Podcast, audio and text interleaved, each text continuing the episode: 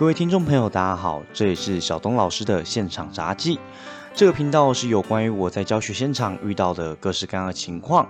跟大家分享，陪伴大家度过美好的一天。那我们一起来收听我的分享吧。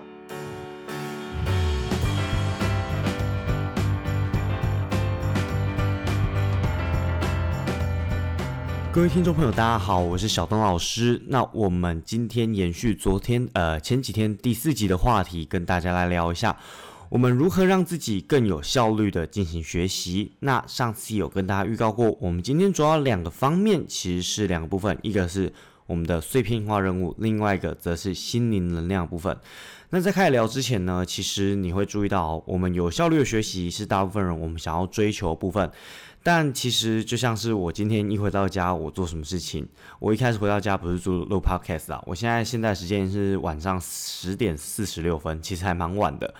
那我回到家之后，其实我会做很多各式各样的事情，包含你说，呃，像现在不好出门嘛，我会玩一下健身环，那就 Switch 那个很红，就是有我们的国民老婆心愿结衣广告的那个健身环啦。那或者是说我可能也会追一下影集啊，看一下东西啊。那让我自己达到一个比较舒适的状态之后，我可能才会去做事情。当然，其实如果你要追求有效率的状况，我这样是非常没效率的啦。所以我今天要跟大家说明的事情是，其实我们第一个要跟大家开始聊天之前，要知道的事情是，学习的部分不外乎是一个长久之道。有效率这件事情，它除了是要求我们在学得好之外，其实我们在注意我们的学习效率之外，我们更要注意的事情是如何让自己成为一个终身学习者，如何让自己在学习的路上不会停滞不前，反而是我们可以越来越有动力、越认真、呃越努力、越喜欢学习的状态。我认为才是一个最重要的部分啦。那废话不多说，我们就进入到今天主题，也就一开始跟大家讲的碎片化任务吧。什么是碎片化任务？也就是我们在昨天跟大家说的，其实我们一般在讲的时候，也就是我们说进入到心流的阶段。如果各位您不知道心流阶段的话，您可以去听我前一集的部分。我们在进入到心流阶段，有一个很重要概念，是我们必须要阶段性的回馈与以及奖励。那阶段性的回馈以及奖励呢？其实如果要有阶段性的话，你不妨就把你自己的学习过程看成像一个 RPG 游戏一样。那在 RPG 游戏里面，其实你想一下嘛，你现在如果各位，我相信各位现在大概一半以上的人一定都有玩手游啦。那甚至你说，就算你自己可能再认真也好，其实你不免还是会玩一些游戏，因为我们游戏的东西其实。呃，它没有那么糟糕啦。那它在很多地方其实是一个很好的借鉴，甚至游戏有一种它是艺术的最高殿堂的另外一种称呼。毕竟现在比起看画，更多人去玩游戏嘛。那在玩游戏的过程之中呢，其实游戏之所以让人家着迷，让人家想要一玩再玩，除了它精美的美术设计，除了它一些良好的剧本之外，最重要的事情是，任何的游戏一定都要有良好的回馈跟奖励机制。可能你今天花了游戏在游戏上面，你做某一些努力之后，那他可能 boss 就会给你一个比较好的回馈，或者是说你今天游戏玩完多久，玩了多长时间之后，那么你可能就会得到一个正向的回馈。那相反来说，可能今天游戏它，嗯，你隔了三天、五天，甚至一个礼拜才再次上线的时候，那游戏也会给你一个鼓励你重新上线的什么老玩家回锅的奖励啊等等的。那你就会注意到是像这些。游戏的回馈，它其实目的是为了什么？其实假设说我今天玩了一款游戏，像我现在手边呃看到游戏是《萨尔达传说》，我《萨尔达传说》这个目的它就是要打赢最终的 BOSS，也就最终会有一个大魔王。但是大魔王如果说我在打赢这个大魔王之前没有任何回馈，就单纯的纯粹练功练功练功，练到一百等的时候，你再去打这个大魔王，然后你才会过这个游戏的话，那这游戏你会想玩吗？其实我不会啦，因为你是要从一等练到一百等，你会花非常多的时间在这上面。那在花非常多的时间上面的时候，你得到回馈的当下，只有到你一百级的时候。当然，你在得到这一瞬间的回馈，它可能是非常大的，但其实你内心是没有办法支持你继续玩下去的。原因很简单，当你今天中间没有任何回馈的时候，你并不知道你做这件事情它能得到的效益是什么。以游戏这么明确的角度来看的时候，就像我说，萨达练一到一百等，到一百等的时候，你可以打赢魔王。但你在玩游戏的时候，他会明确告诉你说，你练到等级一百，那你就百分之百打得赢魔王吗？通常不会。如果这么明确告诉你，那它就不是游戏，它就是一份作业而已。通常游戏有乐趣的地方就在于说，你其实不知道你要做多久之后，你才可以。赢得这个游戏取得胜利，或者是其实你并不知道你今天要花多少努力、多少时间在上面，你才可以破关这个游戏嘛？所以每一款游戏每个人玩的长度都不一样。像《萨尔达传说》，有些人像我自己可能七八十小时就破关了，那有些人玩了三四百个小时，他可能还欲罢不能。因为每个人想要达到的成就，每个人想要得到最终结果不一样。那不管你想要得到什么样的最终结果，其实我们有一个很重要概念是。在你得到最终结果之前呢，你一定要不断、不断、不断的给予玩家，或者是给予我们今天一开始跟大家讲的学习者一个很好的一个学习回馈。当你今天有学习回馈的时候，你才会知道，告诉你自己内心，或者你在玩游戏，你才会知道，告诉你自己，其实我做这一些事情，它都是有意义的，它都是可以让我不断进步、不断的去做更难的事情的。所以，这样的回馈机制，这样的奖励机制，其实是一个对你内心的支持，以及告诉你自己没有走偏路一个很好的辅助你的一个方式。那么，我们回到实物上面来说啊，这样子碎片化任务，我们要怎么样去帮自己制定呢？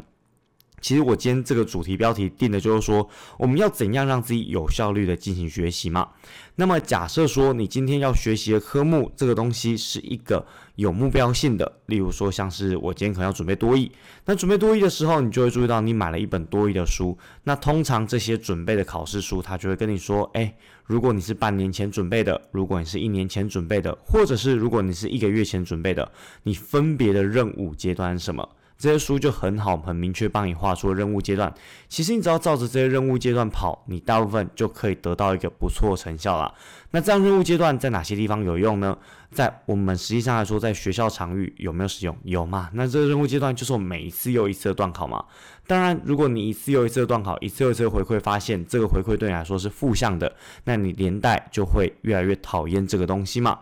那除了学校之外，补习班或者是一些各式的坊间讲义，其实我们也都这样做。我们不断告诉学生说，你今天需要花多久时间，或者你今天学到了某个地方之后，我会跟你说，哎，恭喜你完成了，帮你打个勾，或者是告诉你说，你完成这本，那我们恭喜你成绩又再进步一点，或者是我们可以给你一个模拟测试，告诉你说，哎，你读的这些东西很有用的，刚好全部反映在这成绩上面。这些东西都是我们给予你阶段性的回馈跟奖励。那如果你今天是在一个有前人铺好的道路，就像是我说补习班啊、学校老师啊，或者是说你自己买参考书，前面都有铺好道路，那其实你跟着他铺好道路走，大部分是没有什么问题的。那么根据这些铺好道路走的话，其实比较有问题的可能是，如果他每一次的测验，每一次要给你回馈，你就发现啊靠。结果每次回馈，我每次越考越差，那这样对你来说可能就不是一个好的回馈，那你可能就要切到第二个，我们怎么样给自己回馈，或者是说我们怎么样让自己给予自己正向肯定呢？其实要知道的事情是，当我们自己的学习或者是自己的工作要有效率的当下，第一个，其实我在一开始开头也跟大家讲了，其实我们必须要先诚实面对自己的良心以及自己的真心，你自己有没有真实的去进行学习？那其实你自己知道吗？你不能说我今天完全定了十个小时的学习目标，就有九个小时都在睡或者都在看漫画，然后你跟我说，诶，我很认真学习，这部分其实你只在骗自己而已。当今天你连自己的心房都没有办法为自己打开的话，你怎么可能给自己最真实的正向回馈呢？正向回馈这个东西，它不是说今天我给了之后，我的心情就会变好，它不是吗啡，不是什么安非他命，你吸了之后心情变好，它主要是你一定要有付出。当你今天你付出了之后，你却你自己绝对不肯骗你自己的真心嘛？你今天付出了多少时间？你今天花了多少时间或者多少努力在这上面？你花了这些时间、这些努力之后，你内心一定知道。当你内心一定知道的时候，你就不可能骗得过自己了。所以，当你今天这样子没有办法骗过自己的情况之下，你就一定可以真心的面对自己真心。那面对自己真心之后，你才可以去设定阶段性回馈。那如果你今天连自己真心都不愿意，甚至害怕去面对的话，那么首先你需要改善的是，你要接受你自己。偷懒，或者是你要接受你自己学习的进度、学习的成效，其实并没有那么优秀。先接受自己的不完美，你才可以让自己推向更进步的空间。那么，所以说回过头来，当你今天真心面对到自己的真心的时候，我们要怎么样执行碎片化任务？其实我在前面一直提的游戏，就是目的为了讲这件事情啦。我们通常游戏就是一个我们很好的典范。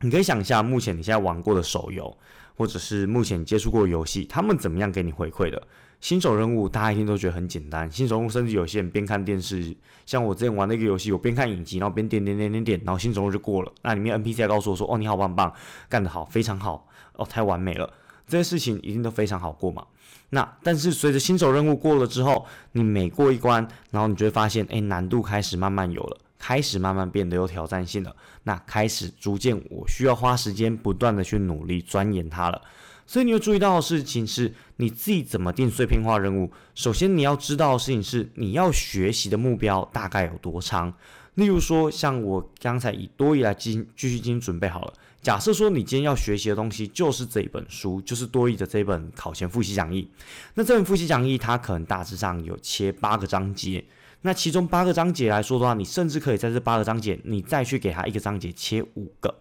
切五个什么概念？切五个概念就是说，例如说你每读一次的时候，你就要读这样一小节的部分，那总共你就有八乘五四十个小节需要读嘛？那在四十小节读四十个小节，每读一节的时候，其实你就可以去。翻到，例如说像后面的呃练习，或者是你可以自己去写出一个你自己的读书心得，自己去归纳自己的读书心得。那我非常强烈建议是，不论你要写这些参考题也好，或者是你要做这些读书心得都好，你必须要有的是一个实际的展现跟实际的成果。因为其实我们都知道，是很常是我们读书的时候都有读到自己脑内啊，其实我们也有记得，但是当你今天要回过头来。给予你自己回馈跟奖励的时候，你没有这些实际的成果，你会发现，哎，我到底有没有读进去？其实我心里还是毛毛的。那尤其是如果当你读完之后，你又真的尝试了去做，例如说像考古题、模拟试题啊，或者是多义的呃练习题等等，你发现你错了几题，即便他错的情况可能比你之前的低一些，或者是跟你之前一样，那你都会怀疑自己，说我是不是没有认真读？因为我读了第一章的东西，就我第一章都还是错了。这很正常。其实我们在准备学习的阶段的时候，我们本来就不可能百分之百学习下来。人在学了之后一定会忘记，即便你边学，你也会边忘。我们能做到的事情就是试图让自己尽量的牢牢记住。那记不住怎么办？那就记不住啦，不然能怎么办？人本来记忆就不可能百分之百完美记忆的嘛。我们就是尽量的多记，以及尽量的少遗忘。这部分是我们让学习最有完成度的一个方式。所以回过头来，这样碎片化任务该怎么进行呢？像我刚才说的，你切割成，你知道你自己学习目标总共多长之后，你把这些学习目标切割成一次又一次你可以进行的话，进行得完的碎片化任务。像我刚才说，假设一本多一讲义是第是八章，那我切成四十回，四十回代表什么意思？我每一回我可能需要一个小时的读书时间，那我就能够确保说我每次读书都是一个小时的时间嘛。那如果你今天是学生，或者你今天是上班族，或者你今天是有平常正职工作，你没有办法这么全心全意读书的情况之下，你甚至可以把这任务切割的更碎嘛。例如说，我可以设定的是，我每个任务长度大概就是读读十五分钟，或者是读十分钟，这样长度都可以。那读完了之后，其实你也不用很急着说要去证明说你真的读到。当你今天看到你自己做笔记之后，其实你就会发现，哎。你根本不用证明什么，你自己就会发现你是真的有在做这件事情的。其实对于我们来说，真的有在做这件事情，告诉自己我们真的有这样的回馈的话，其实你的内心不自觉的就会被增强说。我真的有在做这些事，那我真的其实也读了下去了。所以我个人认为啊，做笔记这件事情，除了让除了它最终目的是让手用手抄下来让你记得之外，其实更重要的是它可以给你立即性、当下性的有明确的目标回馈。那这样有明确的目标回馈的时候，让你可以更有自信的继续往下读的部分。而这部分我认为它是一个碎片化任务最重要的方式。当然，这个回馈除了你做笔记之外，还有各式各样的状况。因为我们说你已经真实的面对自己的心了嘛，这个当然是前提。我说过，如果你没有真实面对自己的心的话，就麻烦你先回去问一下你自己，为什么你现在连自己学习的效率你都不敢面对？是什么部分造成了你的心理的这个魔障呢？那如果你敢真实面对自己的内心之后，我们就可以来看一下，我们除了做笔记之外，有没有其他可以给予你直接回馈的方式？有吗？例如说。有一些讲义，它可能就会在每一阶段就出一个小考，或者是说你每一个阶段你就可以回过来想一下，自己想一下，你这个阶段，像我刚才说，你切成十五分钟，你可以在每读完十五分钟的阶段之后，你花个一两分钟的时间想一下，说我这一两，我这十五分钟我读了什么东西。那随着你想过之后，你内心本身也会自然而然的增强你本身在学习的想法。那你本身来说，你也会越来越有自信。那或者是说，你可以用更简单的方式，像现在有一些 app，它本身来说就会告诉你说，我要你静下来读书。你点下来开始之后，它就会要你说十五分钟你都不准划手机。那么这样子能够实际看到你读书时间 app，它也是可以帮助你在你每一个阶段，你每一个碎片化任务，告诉你说你有实际执行的 app。那根据这些 app 有实际执行之后，你就会发现，哎，其实我还蛮认真的。其实这一切碎片化任务最大的目的就是第一个，要让你的时间有妥善的运用。因为我们都知道，现代人除非你是专职考生啦，不然现代人你要读书的时候，大部分我们只能抓零碎的时间，也就可能是你在嗯搭公车、坐捷运，或者是你今天在偶尔在工作休息的时间，你可能会拿起来稍微看一下。这段非常认真，但是这样零碎的时间，其实我们通常最难运用。因为这样零碎的时间，其实我们要让我们全心全意的进去到整个读书的心流状态，非常困难了。说真的，心流状态你也需要一个我们事前的准备，或者是一个你心理状态稳定的稳定了之后，你才有办法进入状态。那即便没有办法进入心流状态，难道我们学习就一定要低落，一定要没效率吗？当然不是嘛。所以，我们我这边这边要跟大家分享的就是，第一个，我们一定要把自己的学习碎片成一个又一个的小任务。当我们每天完成一个又一个小任务的时候，你就像是每天打一只小怪，打一只小怪。我每天捅一只玻璃，我到最后我也可以去捅巴丰特嘛，对不对？我每天捅一只哥布林，那我捅完哥布林之后，搞不好哪一天就可以打小恶魔。这些东西都是有可能的嘛。那其实最重要就是每天做这件事情，就像我现在录 podcast，我也希望我能够每天做，但是好像有点难。但是如果我每天做的话，希望未来的客流量会变多。那我希望我每天能做到这件事情嘛？那所以说，在每天我们不断的去碎片化我的任务之后，我自然而然就会做得更有动力。那第一个部分要跟大家分享的就是碎片化任务，第二部分要跟大家分享的则是听起来有点鸡汤，叫做心灵能量。但其实我现在有点想不到怎么样更好定义这个词啊。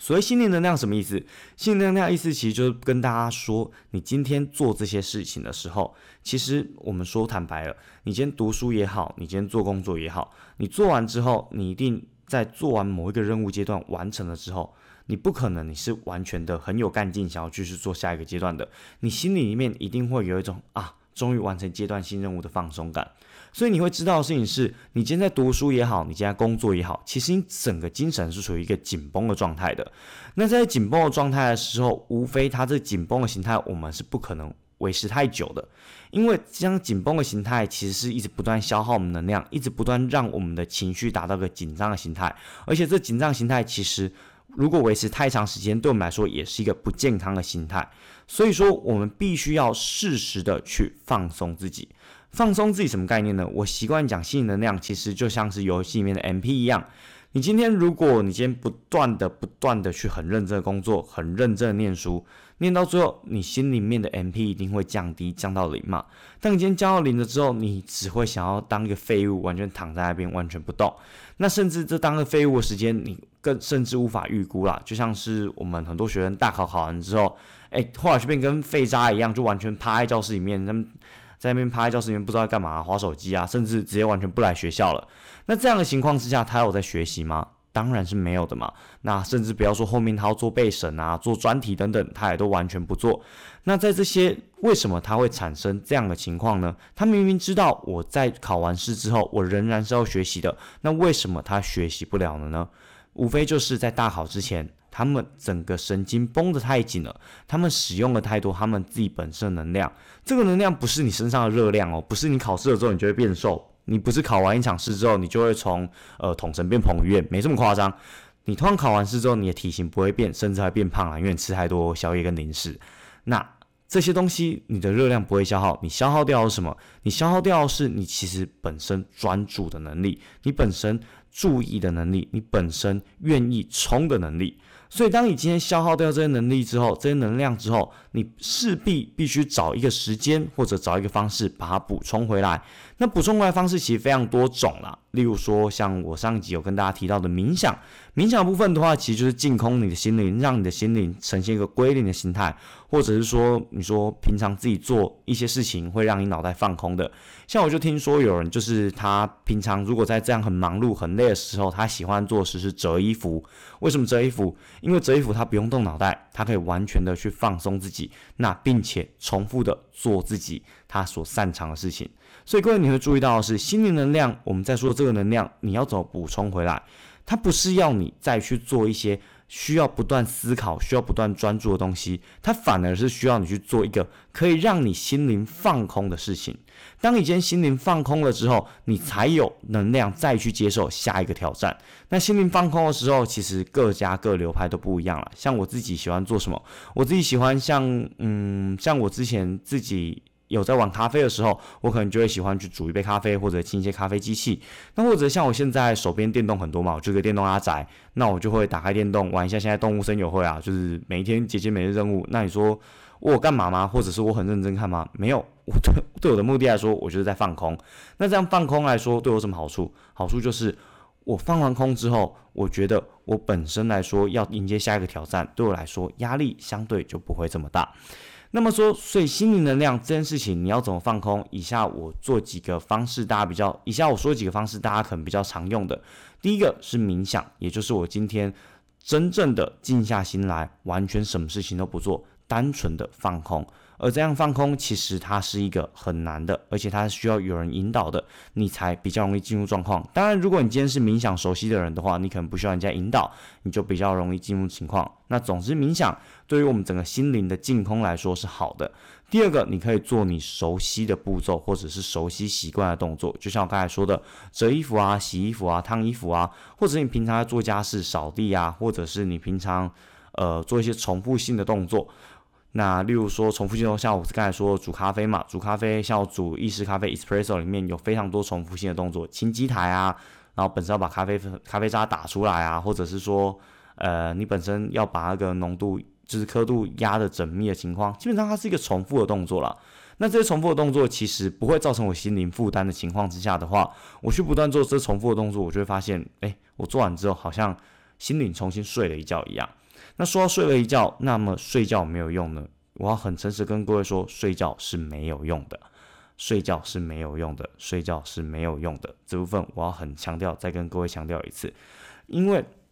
今天睡觉是什么？今天睡觉的状况是你今天完全的进入到深层睡眠底下，你的脑子根本就无法想事情。而今天心灵能量什么概念？你今天必须把你的思绪。给净空，必须把你今天所想的东西，你今天所烦恼的事情，或者是你今天所困扰的事情，全部净空。净空下来之后，你才会发现，这样子你好像什么烦恼都没有了，你可以迎接下一个挑战。但是如果你睡觉什么情况？你睡觉闭上眼睛，你困了，你开始睡了，睡醒了之后，你没有想过你之前烦恼。你这种烦恼，你甚至没有试图去净空过它，所以你前一天烦恼就像暂存档一样，你隔天开机，这个烦恼一样一模一样存在，完全不会有任何改变。那你觉得这样不会有任何改变的情况之下，对你来说有任何差别吗？我个人认为是没有差别的。所以各式各样的事情，像我刚才说的这些事情之外，你也可以用唱歌啊，或者是你平常喜欢的东西，比如翻翻一些无脑的搞笑漫画等等的这些东西，当然都可以。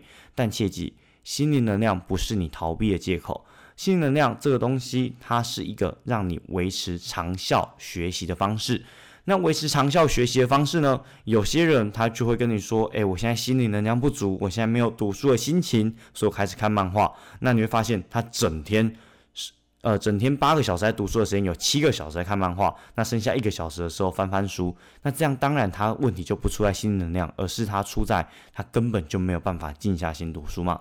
所以每一个人在寻找。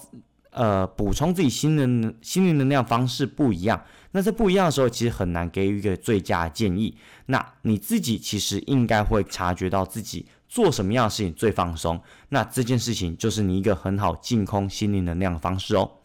那么，所以说今天我这一集的总结就是跟大家说明的是，我们从上一集跟大家聊心流以及音价理论，到这一集我们跟大家讲我们如何把我们一个学习的效率碎片化，以及如果今天你累了，你今天有点学不下了，我们要怎么样去扩增你的心理能量，就像你在玩游戏的时候补充的 MP 一样。这些部分其实讲起来都是老生常谈了，但是真实的执行，你就会发现到是，如果你可以根据五个心流理论试着去执行它，并且你可以意识到说，我今天要学什么东西，然后把它碎片化，碎片化完之后，你也可以去感知你今天到底读的累不累。当你今天读的累或不累，你可以明确感知到的时候，你就不至于读到真的很累，到最后整个完全崩溃掉。因为读到真的很累，完全崩溃掉之后，通常下场就是你再也不会去碰这样的学习科目，或者是你对这样学习科目就会变得非常低落了。那么今天这一集大致上就会到这边。那从下一集开始的话，我主要来说会跟大家切入一些实事的部分。这些实事的部分呢，包含我自己在现场看到的，例如说教育政策，或者是现场所遇到的一些真实情况，那并且跟大家分享。那么下一集就要开始分享的是我自己本身来说是在职校工作的部分。那这职校工作部分呢，其实在前几年政府有推行一个法案呐，叫做职校老师他都必须要一年的业界经验。那以及职校的老师，其实很多职校或者是政府很鼓励职校去聘请业界教师来进行教学。那么究竟这样聘请来说，它到底是有没有效？或者是这样聘请来说，只是增加学校负担，那学生的反应又是如何？在下一集的时候，我会给你一个我最真实的想法，以及我认为这件事情它究竟怎么产生的，是。这件事情它究竟好的还是坏的呢？是谁该负责的，或者是说这件事情是谁的功劳？在下一集我就会跟大家分享了。那么如果你喜欢我的节目，欢迎到我的 podcast 帮我留个五星好评。那或者是说你可以给我到我的粉丝专业跟我讨论一下我这几天讲的事情。那如果你有什么建议，或者是你有对我节目的方向有任何的批评指教。那或者是你有想要听什么内容啦？简单来说就是想要听什么内容，那你就直接跟我讲，那么我就不用再烦恼录什么嘛。因为说真的，其实要录一些东西啦，其实不不外乎就是有人想要听我讲嘛。那如果有观众可以直接跟我讲你想要听什么，那当然是最棒不过的。那如果有的话，那我也会根据你告诉我的内容，我会一一的来跟你聊聊我自己的想法是什么。那今天小东老师的节目就到这边啦。那希望下次我们有缘空中再会。以上，各位，拜拜。